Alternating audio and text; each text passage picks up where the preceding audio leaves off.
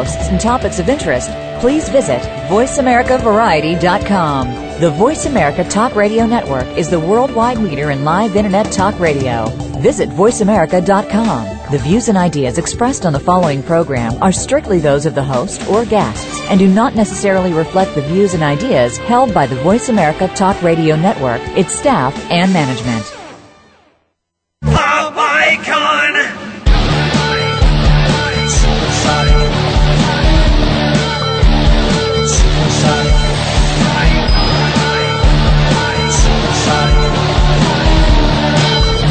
America welcomes you to Stars of PR with Cindy R. Now, here's the host and CEO of VR Public Relations, Cindy Rakowitz. Good morning, everybody. Happy Thursday. It's been a really crazy year in terms of some of the crises that we all had to face and what we read day to day in current events. And I've had a number of shows talking about crisis management and what was done right and what was done wrong and what could have been done. And today we're going to spend an hour talking about it again because the crises don't seem to stop. They keep on coming. And with me today is a regular guest by the name of Glenn Ebersole. He calls himself the PR doctor. Which, as all of you know, there are many, many, many PR doctors out there, but I'm glad to have Glenn with us this morning. Welcome, Glenn. Good morning, Cindy. Great to be back. It's it's great to have you back, and um, you know I know that I opened up the show with a pretty dull introduction in terms of the state of affairs in our world today, but you know as a commentator we have to be realists, and you know I'm not being pessimistic. I'm just kind of stating the facts, and you know really prodding for leaders out there to be more cognizant of things that can be wrong and perhaps hiring people who know disaster management and crisis management so something like a BP oil spill could have been handled in a much more efficient manner. well, you're absolutely right and uh, I'm not sure. I know they had some plans and I know they had a, a spill plan which is something that they're required to do but it, uh, A, it didn't seem they follow it. B, uh, they probably hadn't practiced it, and C, obviously they didn't really execute it very well. Well, yes, I think that people might have their plans that are required by regulation. Um, sometimes there are organizations and, and, and businesses, large or medium size, or sometimes small, that might have to do their due diligence in order to keep operating. But when it comes to really doing the exercises required, as you mentioned, or spending on the spending on equipment that might be required for immediate cleanup, that's something that seems to get postponed probably for budgetary matters, I would guess, um, you know, I, I would guess that there's a chief financial officer of the company that sits down with the COO and the CEO and a board of directors, and they look at costs of what things might be, um, and they're looking at things that are millions, and you know, they all sit around a room and say, well, you know, it's unlikely that that's going to happen, so why don't we you know, cut out all of the operations necessary to implement um, training exercises should this go awry. I mean, do you agree with that? Because that's my assessment coming from corporate they, uh, America. Will do. This is part of uh, risk management in a company, and they'll sit down and, and try to assess the risk versus the uh, cost. And I think here it's not only millions, but it's billions of dollars. And uh, just last evening, I was uh, listening to uh, a story about, I guess, the uh, state, uh, one of the states, I don't think it was Louisiana, had requested $10 million from BP uh, to help with some of the uh, behavioral health, mental health issues mm-hmm. that are br- being brought about by this, and uh, they're they're balking. They're not uh, they're not doing that. And again, I think that does not serve them well from a public relations standpoint. And what you said in the very beginning of your remarks, Cindy, is that you know we need this reality because we must be credible. We must uh, admit that you know, hey, accidents happen, mistakes can be made, and so forth. and to come right out of the box with some kind of a very clear statement about that you are very concerned about the impact that this may have. You don't have all the answers, but if you don't have a credible, believable person up front and really showing true empathy as a result of this, you're starting out on a very, very slippery slope when it comes time to the crisis communications for these. Well, events. yeah, that's it. Well, uh, you know, absolutely. Um, and it, but the thing that is just amazing to me is the fact that they did not have somebody with empathy and sympathy coming out from day one. And, you know, when at the beginning of the show, you know, you talk about risk management, which is a financial factor. You have risk management advisors that, you know, give you information based on statistics, right? So the people sitting around the room are like, well, I'll bet against these statistics, okay? But if you're going to bet against those statistics, at the very least, can you at least have, um, you know, a solid person in charge of crisis management and corporate communications like a lot of other companies do? To ensure that there is an immediate response and sympathy and not somebody that says that he wants to have his life back. right. Um, I, you know, it, you know, listen, it, it was just astounding and it really demonstrated that they really didn't have an in-house, you know, a, a strong corporate communications team Right. at all. And on. I, I would guess that they hire out a lot of their communications, P, you know, to PR organizations, particularly in the United States, because they're, you know, you know, a European-based company. But well, I think when um, we talk about risk management, even and and with uh, communications in crisis, I think it was a, a high risk move for them to use uh, him because one, English is his second language. I know. Well, he kept on apologizing for that, but why didn't somebody think about that in the first place? Right. That should have been a preemptive thing to say, you know, we, we can have him visible, but we can't have him as the primary spokesperson because we have a real risk that he may use something unknowingly or, you know, we know all the different nuances and languages, may say something very innocently with one intent that comes across totally different, uh, i.e. the small people comment. And so that when they don't have this set up in the very beginning, and of course Three Mile Island, we talked about, you know, why don't we learn lessons from that? Three Mile Island is a classic case. And at the time of Three Mile Island, I was living about 14 miles away from there. And uh, again, with all the folks that I knew in the media, really had a lot of uh, opportunities to, uh, you know, talk with them not only during but afterwards. And one of the things that they really lacked uh, was a credible spokesman, somebody that had some technical knowledge that would show empathy and so forth, and a totally uncoordinated uh, effort of communication. The stories changed sometimes literally by the minutes.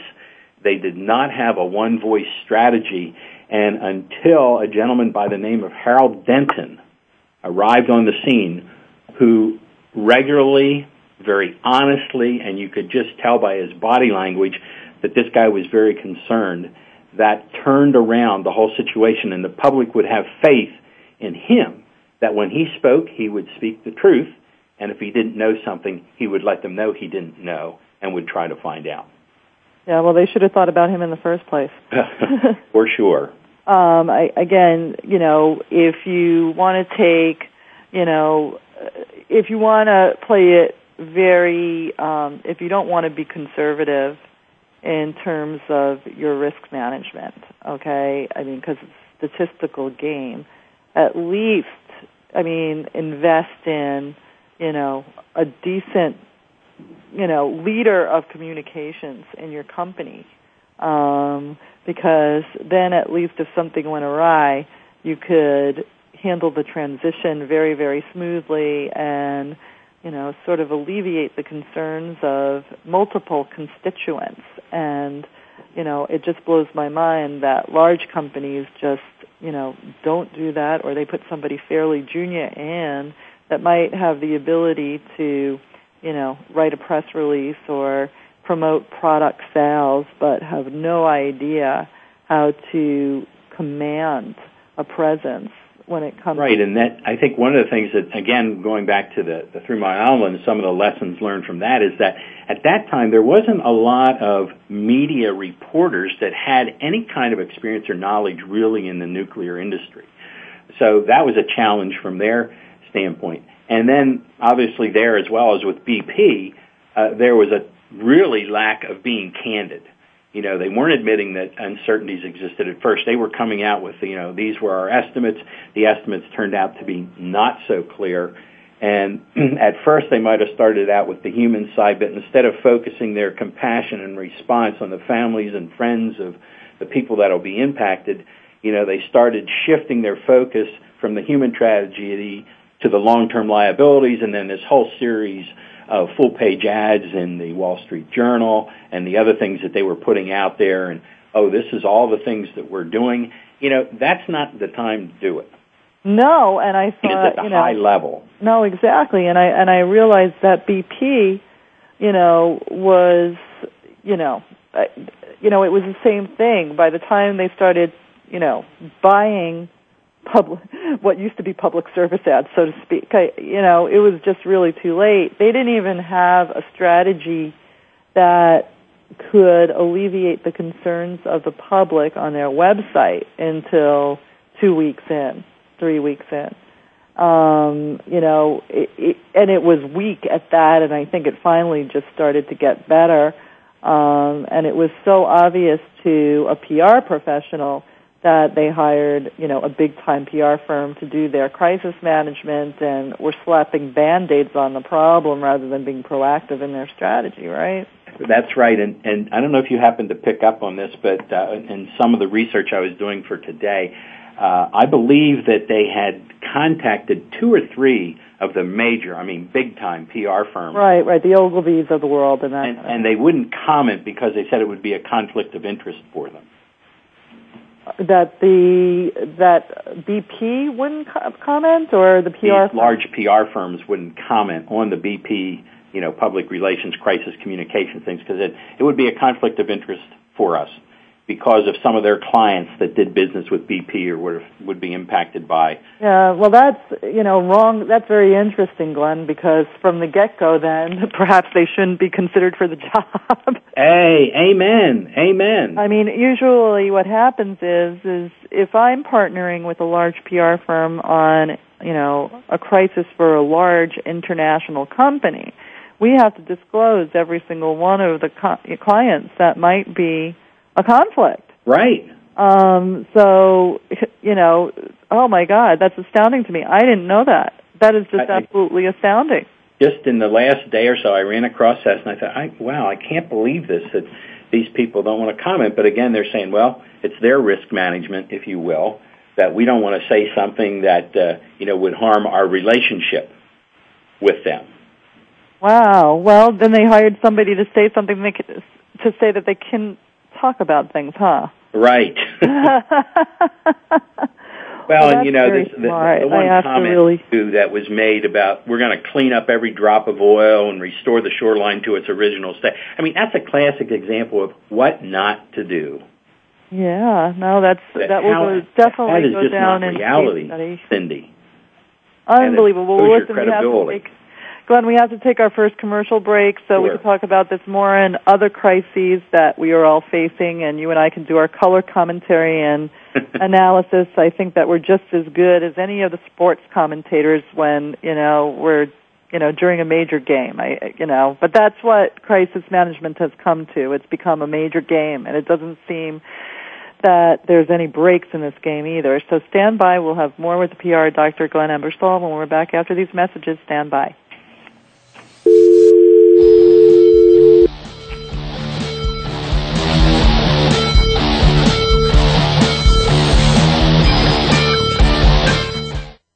News, opinion, your voice counts. Call toll free 1 866 472 5787. 1 866 472 5787. VoiceAmerica.com. Movie premieres, TV specials, radio shows, film festivals, restaurant openings, fashion shows, charity events, product launches, parties, media training. At VR Public Relations, we do everything except make empty promises. Grand openings, crisis management, speaking engagements, television, movies, radio shows. VR Public Relations gets the job done, whether it's an intimate party or a huge film festival. In fact, you've probably seen our work in the New York Times, on the evening news, CNN, and the morning shows. Now, it's time for us to assist you. Turn saleability into profitability with the help of VR Public Relations. Visit us online at www.vrpublicrelations.com or call 1-818-783-3307. Movie premieres, charity events, TV specials, radio shows. VR Public Relations. We do it all. www.vrpublicrelations.com. Women in business today face many challenges in advancing their careers and reaching their goals. There are corporate executives, entrepreneurs, and business owners that have made their mark in business. Now you can learn their secrets and tips. Listen to Women Mean Business as your host, Bonnie Marcus, explores how to thrive in the business environment, navigate the workplace, and climb the corporate ladder. Listen live every Tuesday at 2 p.m. Eastern Time on the Voice America Business Channel and effectively promote yourself today. Tune in to Patricia Raskin Positive Living on VoiceAmerica.com every Monday at 2 p.m. Eastern Time and 11 a.m. Pacific Time. This program brings you practical and inspiring principles for living a more authentic, engaging, and passionate life. Patricia's guests will give you a formula for connecting, giving, forgiving, and miraculous living. So tune in and call in to Patricia Raskin Positive Living Mondays at 2 p.m. Eastern Time and 11 a.m. Pacific Time right here on the Voice America Variety Channel. It's practical, positive solutions for a happy, empowered, and successful life. Stimulating talk. It gets those synapses in the brain firing really fast. All the time. The number one internet talk station where your opinion counts. VoiceAmerica.com. Pop icon!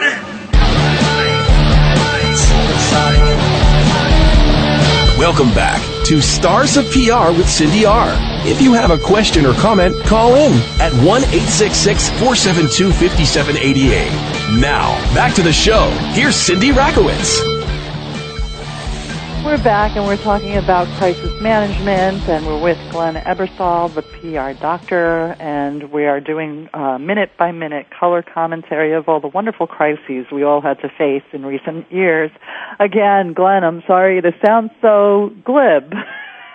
oh, you know, it's uh, it's just the way things are these days, and I think we, you know, you and I, of course, when we're working with with clients, need to have that reality check, but also we need to have something positive uh, for them to say as far as moving forward. Now, they, of course, they have to take the advice, but you know, how how do you move through this? What are some of the hard decisions, and what are some of the hard things you're going to have to to do uh, to move forward? And uh, while we were on the break, I did find these things uh, that I was uh, mentioning to you about people that refused to comment, and I just wanted to share the specifics. No, please, it's very helpful because I didn't know that, and I'm appalled. I just I just found this yesterday. In fact, uh, uh, this was from Burson Marsteller. New York that that even makes me more sick because about you know 30 years ago I had them on Yeah. my PR retainer um you know as as a PR retainer for $20,000 a month when I worked with RKO General. So we know that these are re- I mean that was 30 years ago. So you can imagine what they're charging now and this is I- what they have to say right Well, here's what they said. They refused to comment on the BP disaster, citing its ties to another oil company. And considering that they also represented Blackwater USA when its employees killed 17 Iraqi civilians in 2007, spun for Babcock and Wilcox when the manufacturer's plant at Three Mile Island suffered a partial meltdown. And also they, they also backed Union Carbide in the Bhopal, India, leaked toxins. That was 3,700 people killed. Uh, and then another one was a Washington-based crisis management firm, Public Strategies Inc. right They represented the voting machine manufacturer Diebold during the infamous 2004 elections. They refused to comment, citing BP's recent contact with the firm. Even Chicago-based sponsorship consulting group IEG couldn't comment about BP's upcoming role as a World Cup booster as BP is one of the organization's clients. unbelievable Yeah, so I, I was hoping I could find that during the break because I didn't want anyone to think that I was making this up. unbelievable. Yeah. What does that say about some of their credibility? well, what it says is I'll tell you exactly what it says. Bottom line is that companies are giving PR companies $100,000 a month at least, okay, during these crises. I mean, at least, okay, to say nothing at all. or to say what they're telling them to say. Um, you know, well, to tell people that they have a conflict of interest. um, I, you know, what is, I mean, what does that really do? I just don't understand. well, I, you know, one of my other favorite topics, of course, is ethics, and I think that this, you know, saying, okay, where's the ethics in this? You know, people have to make a decision, and there's, I still believe there's something called a principled resignation, whether it be from a position, whether it be from a client or whatever, and those are tough decisions. Uh, but I believe that that comes into play also. Un- unbelievable. I, I'm just speechless, and I'm usually not. Hey, well, you said we always uh, we all have always have something special when you and I are uh, together, Cindy. So yeah, no, that's very true. I mean, but I'm just I'm just speechless. See, but what that does is for the people that really can help people move forward in a positive way during some kind of crisis situation. These these kinds of statements don't make us look good. No, we know that. We're you know if you're the next one in after someone's had that uh, kind of experience, you know that we're already tainted. We're already thrown into that perception. Oh, you're just like all the others.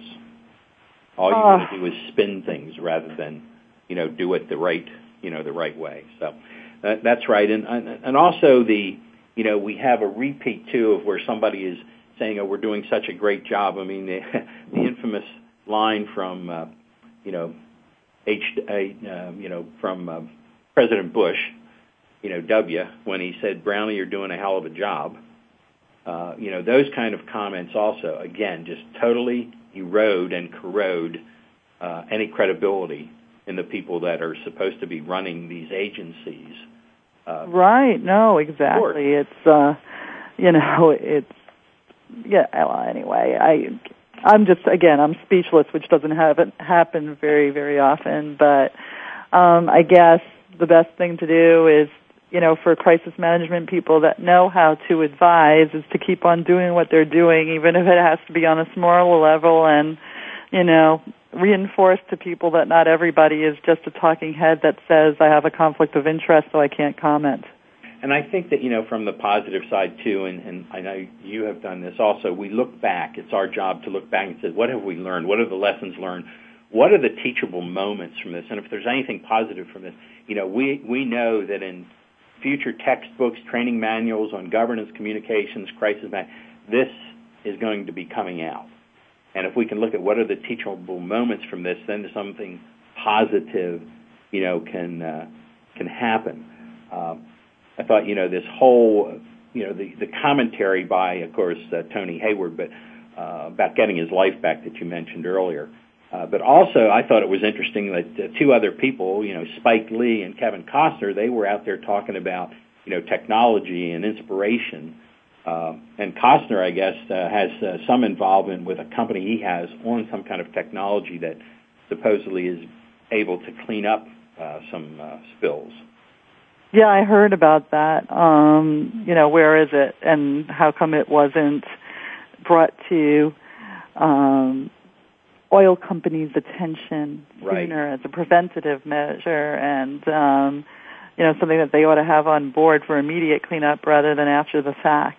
Exactly, and we do have a firm in our local area here near uh, Lancaster, Pennsylvania, that in uh, a meeting recently with them, they shared with me about some really interesting technology, nanotechnology that they've been working on, and and I said, "Gee, does this work five miles below the the, the uh, sea surface?" And they said, "Well, we've already submitted something. I'll be eager to find out if they get a response, uh, you know, to what they uh, had submitted." Uh, the other thing that I was thinking about too is that you know the BP thing now, and again with our new technology compared to when Valdez happened, uh, 1989. Uh, this is going to be replacing the uh, a lot of the footage and so forth from from uh, Valdez because some of those tapes now are faded, but these interviews are going to have more current appeal. and they're going to be basically be able to be preserved literally forever. Um, the the new video from BP. Right. Yeah. All the things that are being captured with the uh, digital technology now versus what we had back in 1989. Well, I guess that's a positive thing, huh? Well, if if we learn the lessons from that, yes, Cindy, you're right. It will be. I mean, I don't. I, you know, I just don't know. Again, we've faced.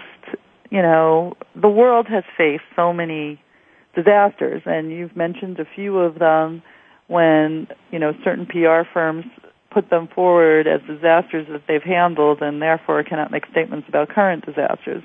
and um, you know, I I just think that it is.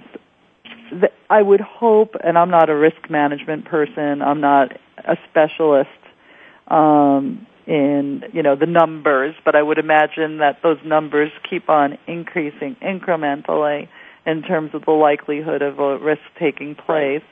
Um, you know, the more the more that happens, you know, statistically, you would have to think that the more that there's a chance that more is going to happen, right? And I want to go back to something you said earlier uh, in the show, Cindy, when you were talking about the risk management and the costs. And I think what they they didn't do is like we have the the what ifs, and you don't you know do that forever and ever, but there has to be somebody, the, the technocrats that are behind the scenes, and you say to them, you know, what what might be a worst case scenario? We need you to tell us if we're not able to cap this, or we're not able to get this down to a, a more manageable level what could be the economic impact on this on a worst case? I don't I don't really think they did that. They just dismissed it. That you know one of the comments, and I, I can't recall who made this about. Well, we have leaking oil all the time in all these you know uh, deep uh, water wells, and uh, you know the ocean's big enough, et cetera, et cetera. It'll just you know it'll go away over time. Um, that's a total unreality uh, way of saying things. Do you think people really what? Do you think people really thought that way? The ocean is big no. enough, so. No, I think that it was. Uh, I don't know if that might have been one of the congressmen. Of course, they're so insulated that they don't have reality. But no, I don't think the public bought that at all. They're saying, you know, that's. I'm sorry, but I, I can't believe that. What you know, whatsoever. Yeah, no, that that doesn't.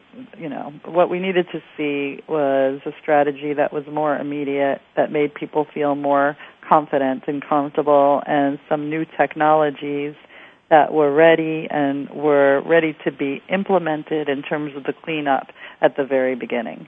And that's a perfect comment to the other thought I had was that, again, similar to the TMI, the technologies associated with these, you know, uh, deep water uh, rigs, you know, little understanding of the technologies and practices behind this complex system. And uh, BP and others have not done a good job at all of trying to inform the public what are the safeguards that we had, what was our plan, you know, here's here's what can happen, um, and and to educate them uh, on what they have done and how, if an event occurs, this is what uh, can happen.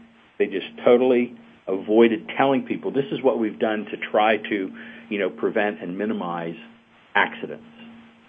Oh well, yeah. I, I wish that there would be a special right now that demonstrated to the public all the many possibilities of you know technology that might be similar to what Kevin Costner is proposing. right, exactly.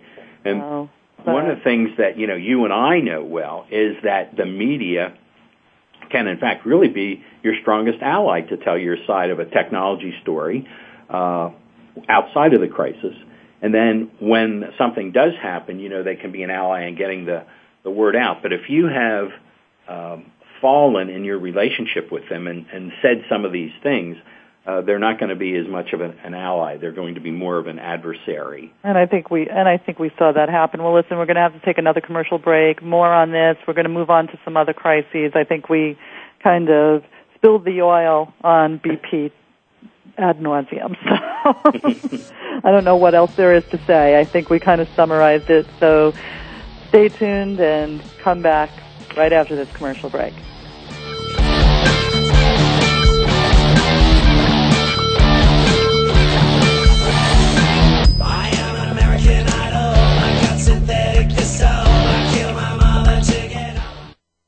The experts. Call toll free right now 1 866 472 5787 and ask our All Star team to answer your question. That's 1 866 472 5787. Thank you for calling. VoiceAmerica.com.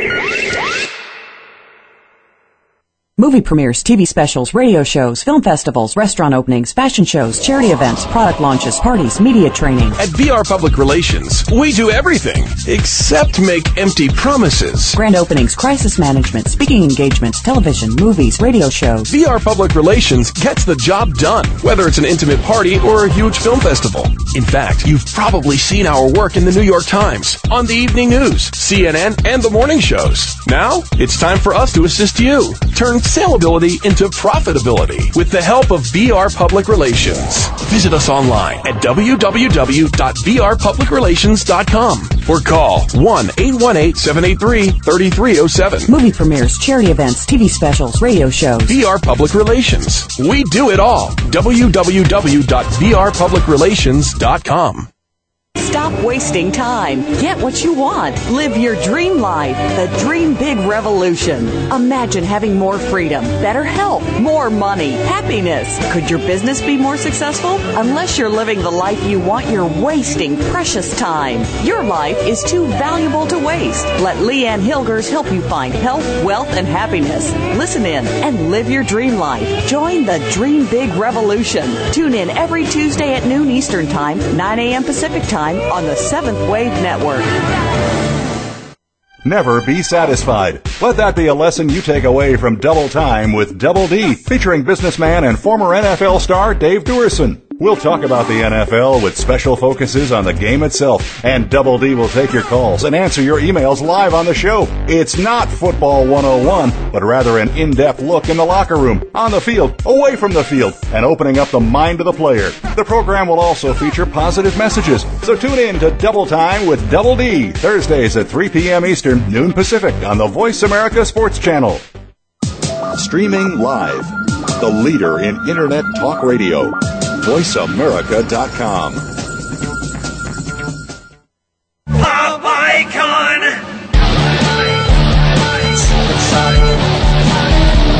Get free advice from crisis communications guru Cindy Rakowitz now. Call 866-472-5788. Let's get back to Stars of PR. Here's the host and CEO of VR Public Relations, Cindy Rakowitz.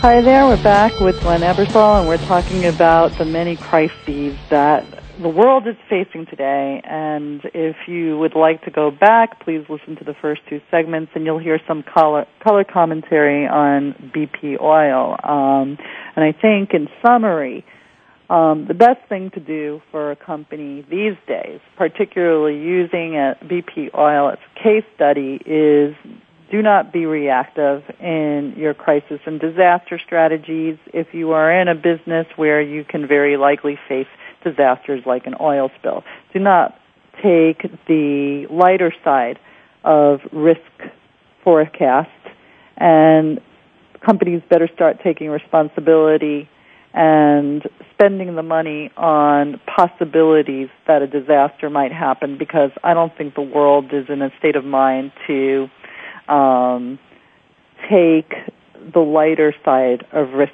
planning um, with a grain of salt anymore. I think that the public and legislation and lawmakers, etc., are all going to keep private business a lot more accountable for damages that might be made, and um, and I think that they should. Do you agree with that?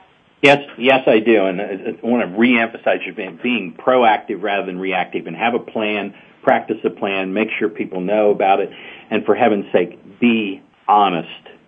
Be Yeah. honest, and if you don't know something, say you don't know, but you'll try to get information, and be credible. Don't send somebody out there that's not a credible, believable spokesperson. No, exactly right. Exactly right. I think that sums it up pretty well. I, there's nothing really, there's nothing else more to say except that everybody else better be ready.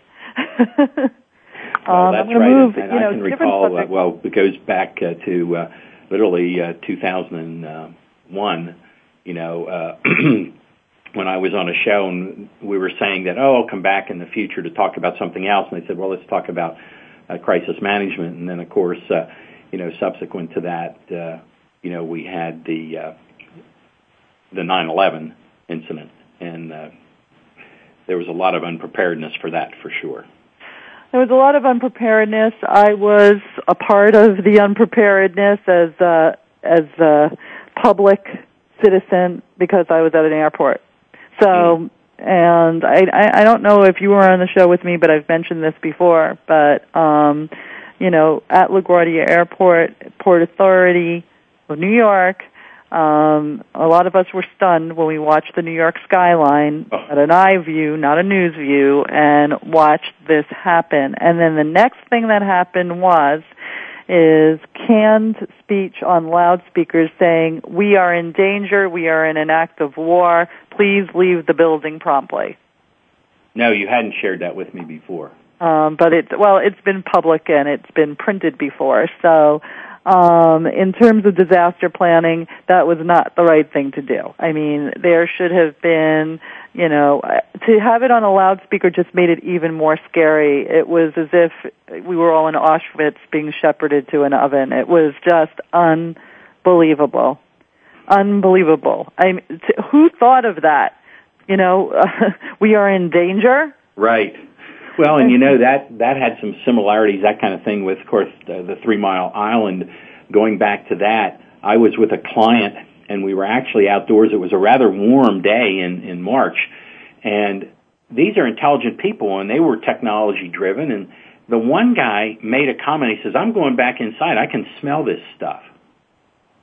And it was an, it was an indication of how people's minds were just being torn in many different directions, and there was all kind of conflicting reports coming out and telling what people to do. You know, evacuate the area, don't evacuate the area.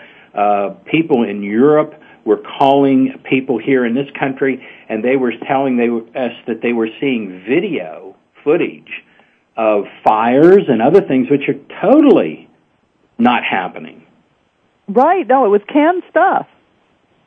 Exactly. So that's. I mean, you know, it's you know, and this is, you know, I, I first of all, it just was very antiquated. it was, you know, entirely antiquated. Second of all, I think people wanted to hear real voices and not a canned thing. Yes. Yes. I mean, it just reminded me of a, you know, of like a bombing alarm when I was in elementary school, and you know, that was in the '60s. Yes. So, I, it, it just they didn't update it. They obviously didn't go through drills because nobody from the Port Authority staff knew what to do. Right. So it was people like me who had to kind of take charge as a citizen leader. Well, and, and yeah, to get somebody again, it goes back to being a credible, believable person that's giving information, and people that would call up and says, "What are you hearing?" and you would share, "Well, hey, here's what I'm hearing, and this is what I believe." And you know, there'd be so many conflicting stories, and people were just their heads were spinning. And I think today the public that has so many different sources of information is probably even heightened. If we use that same kind of model back then during TMI with all the different sources of information and ways to receive information, oh my gosh, I hate to even think of how much worse it could have been.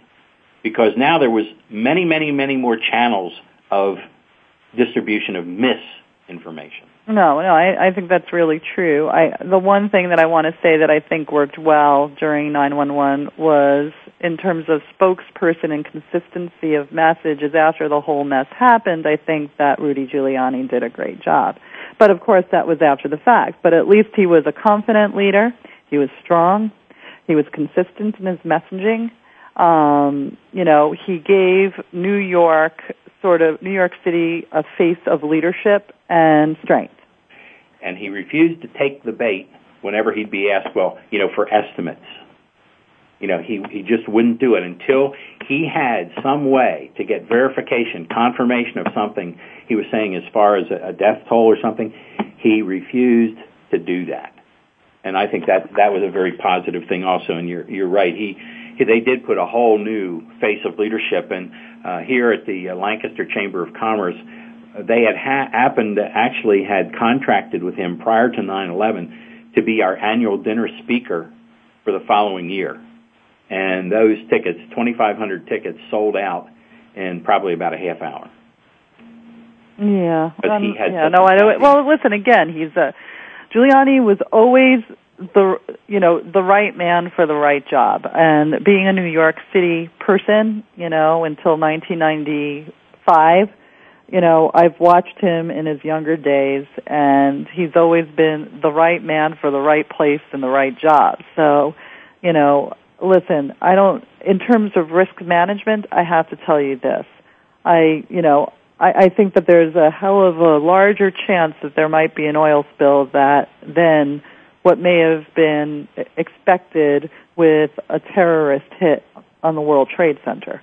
I would agree. So, you know, we have to be fair and we have to criticize where, you know, criticism is mandated and necessary.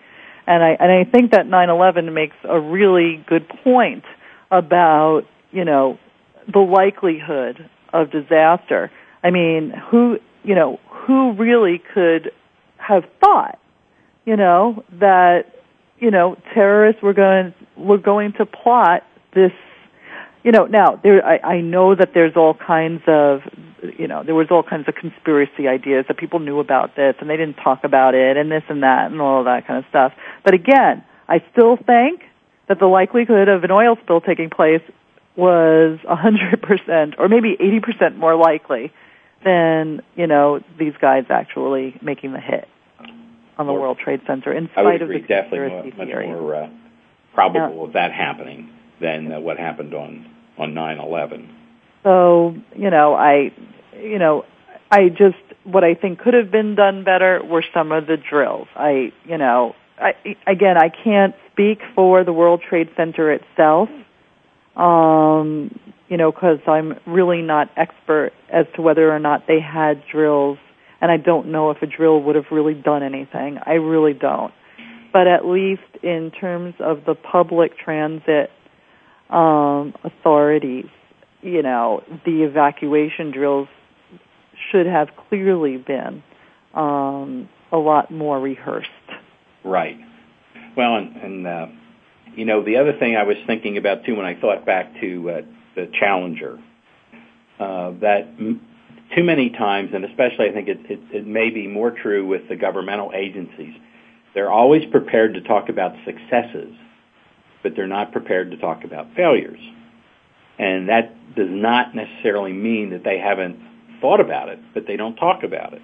And I think that the Challenger, um, I mean, obviously a huge, huge emotional um, thing that happened, but NASA was truly only prepared to talk about all the great successes they've had on all the missions. Yeah, no, I, I think that's really true. And They did again, we could talk more about that. We have a couple of minutes left in this segment, and then we have one more segment left. So if you want to, you know, go more in depth about Challenger in the next segment, you're welcome to do so. But um, you well, know, I was also thinking about you know other crises that you know the now is that we continue with this you know our situation with uh, you know banking and financial institutions and the you know the economy that we're in, uh, which has uh, you know Mhm. impacted uh, you know such a broad swath of our population. It's not confined to one socioeconomic group by any sense of the imagination. well, we could talk about that in the next segment, Glenn. So stand by. We'll be right back. And you know, if you want to give your website, please give it now. www.lmaconsulting.cc. Well, there you go. Very clear. Stand by. We'll be right back for our last segment with Glenn Ebersole. I am an American Idol. I got synthetic disco. I kill my mother to get. Talk, talk, talk. That's all we do is talk.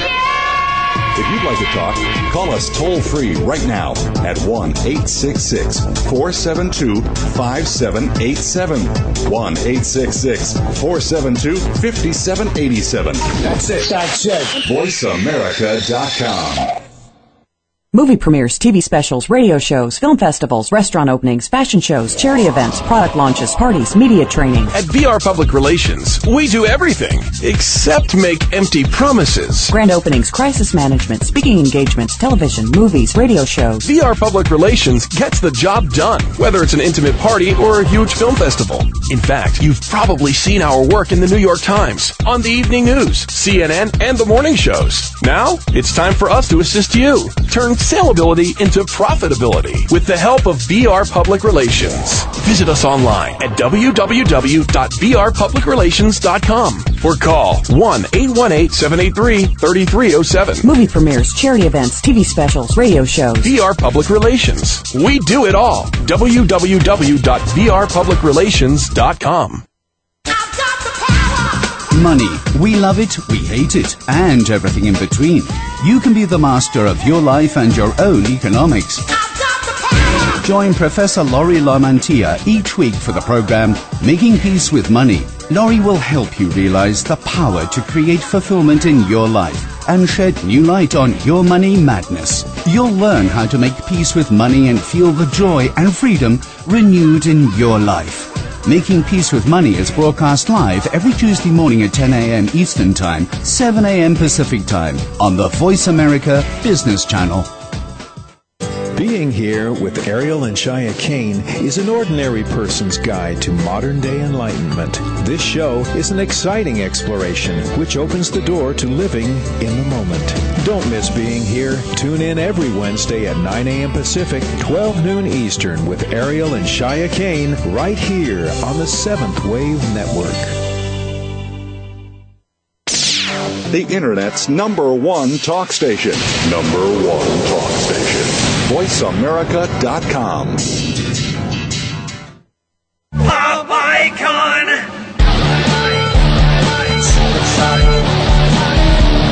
Cindy Rakowitz has won more awards than she can hang on her wall, including three Clios. Call in now at 1 866 472 5788 and you can have one. Mm, okay, maybe not, but she will answer your questions. Back to Stars of PR with Cindy R.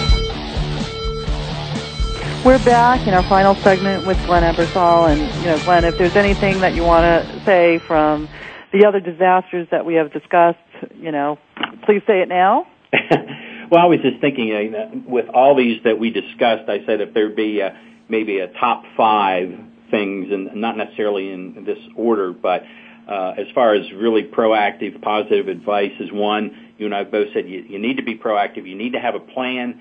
It needs to be well thought out, and you need to practice it and make everybody aware of it. And you really need a one voice strategy, and you've got to communicate often and reliably, and not only just with the media, but with all the stakeholders that uh, are involved, and really focus on the human side of things, especially if there is uh, unfortunately deaths or other kinds of losses, to really focus on that, you know, initially. Um, making sure that you have some kind of a really coordinated, almost a one-stop source so that everything funnels through so that there's not misinformation. And then also is to really apologize, a sincere apology. And that doesn't necessarily mean your admission of guilt, but I think people need to know that you are truly sorry, and that has to come through very, very clearly. And I think that's true. I would also highly recommend that if companies or corporate communications professionals don't have a copy of the Emergency Public Relations Manual written by Alan B. Bernstein, that is uh, sort of a, you know, a great, you know, step-by-step manual as a start. And it really goes from the very obvious to, you know, prepared messages and it really help talking and walking and talking you through everything that you have just summarized, Glenn.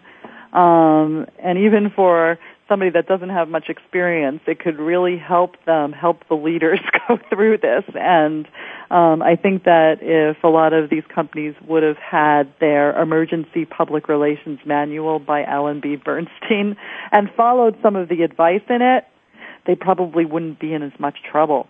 I mean, you know, right. it's And, you know, everything another from uh, segment of our uh, world today, schools and, and some of the things, the real tragedies that happened in schools and other other public places, for that matter, and them not being you know prepared many times for this. They just thought, well, it's not going to happen. I think now there's such a heightened awareness, especially in schools, that they do have plans. Uh, and there was a private school. Um, that had contacted me. It was a new person in the position. They really wanted to get the leadership of that private school together for this. And I asked them if, they had a plan. She said, no, we don't. And she wanted them to move forward. That with some outside assistance. But again, they chose not to do that. So there's still folks out there that I think are still in somewhat of a denial that, oh, it, well, it won't happen to us. Right, right. No, I think that's very very high risk. no, I yeah, no, I I think that's very true. And every school should definitely have their emergency public relations manual as well. It's um it it includes stuff like next of kin, Yep. um, you know, notifying parents. I mean, everything. So and, and um, again, you know, the the benefit that is today versus you know what may have happened 15 or 20 years ago is the technology, Cindy, that we have at our disposal. You know, think back, you know, like if, if when you and I were in school, where something happened, it was the telephone, right, um, or radio, or maybe TV.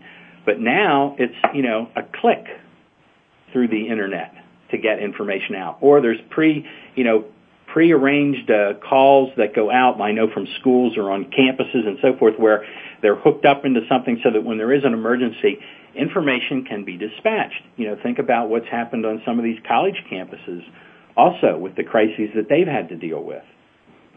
And they oh, have of course. technology. I mean, you had all kinds of violent behavior, and you know, violent to the absolute extreme. So I think that the, the, the lesson here is that we have this technology. How can we best use it when we need to engage it uh, for crisis communications? Right. No, exactly right. I, I, I think, you know, it's a 3.0 world now, you know, meaning it's not only through the internet, it's through your mobile phone. So everything's available through the palm of your hands.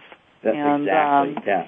I, I, the one commercial that uh, advertisement I, I liked was the, where the, uh, young man sees a, a gal putting up posters about her lost dog and, uh, he gets on his, uh, you know, mobile device and puts the word out and actually finds the, the dog through that, and by the time the young gal gets back to her home, this young man uh, is there with her dog. Right. Well, that's the immediacy. I, I think that's well said. But at the same time, you could act like a dog, and it could be all over the world in a millisecond. uh, amen to that too. That's the uh, other side that one has to think about. And uh, I was looking around at, at some quotes also, and uh, I was sort of surprised. And I like this quote uh, when we say about you know oh with all these things that that we have to go through as far as failures, whether they're failures in companies or failures in our own life or whatever, uh, if uh, we don't look at them as failures, but what can we learn from that? And I guess it was Thomas Edison. I think that maybe attributed to the quote of "I failed my way to success." He said, "I just found out that there's a thousand ways how not to make a light bulb." But this was a quote that said, "You always pass failure on the way to success." And uh, I think there's a lot of truth to that. Uh, what surprised me was uh, the person that this quote is attributed to, and it's uh, Mickey Rooney. Uh, well, he's been so if we look for worse a on long time before he left us. This So is I'm failure, but we've got to pass that to success. So what what do we learn from this so that on other future things that we don't have this? And the other thing I just learned, I think this morning, was that BP is actually going to be drilling drilling another well that was declared offshore because they created a man-made island, and uh, so it's considered onshore and is not affected by this uh, moratorium. oh no, right, okay, well, great. Just one more That's thing on great. the tour. Are you kidding me? anyway, I think you know we, we've got to stay positive, and, and especially people that are in this business, and saying you know if you can uh, really rely on people that are are positive, persistent, and patient in working with you, and you're willing to listen to the advice and do some of the hard things that you have to do. There are ways to get through these things, and actually, there are actually opportunities to show how strong a company or an individual you really are because of the way you handled it. Yeah, no, I think that's true. I, I think that's really true.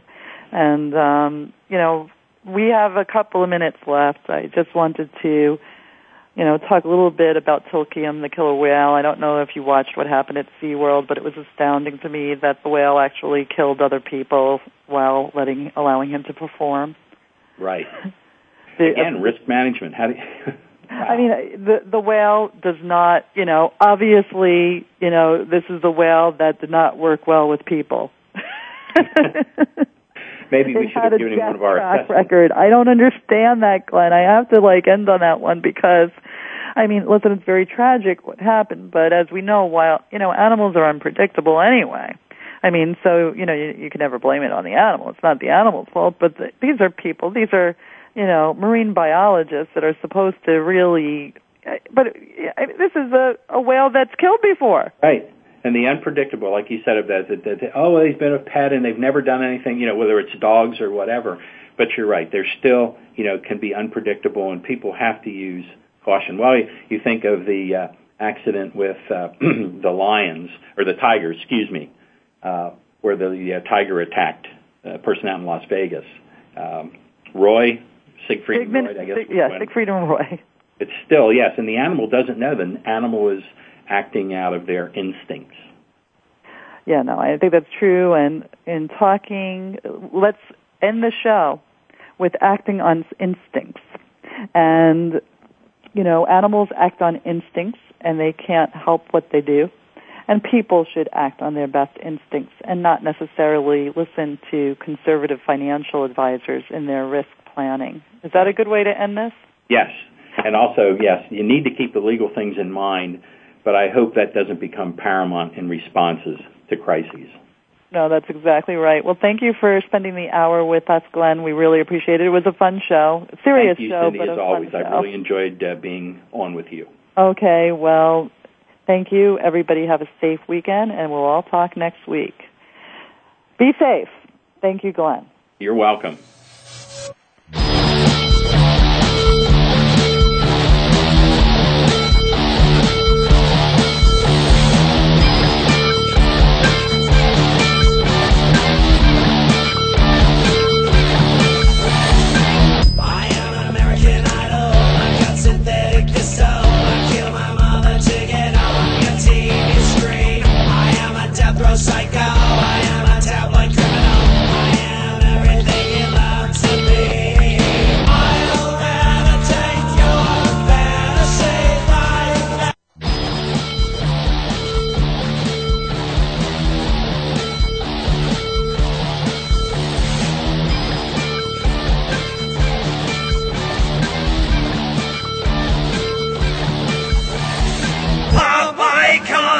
Thank you for listening to Stars of PR with Cindy R. Please come back next Thursday and every Thursday at 7 a.m. Pacific Time, 10 a.m. Eastern for more insider information on the world of public relations with Cindy Rakowitz on Stars of PR. See you next week. Am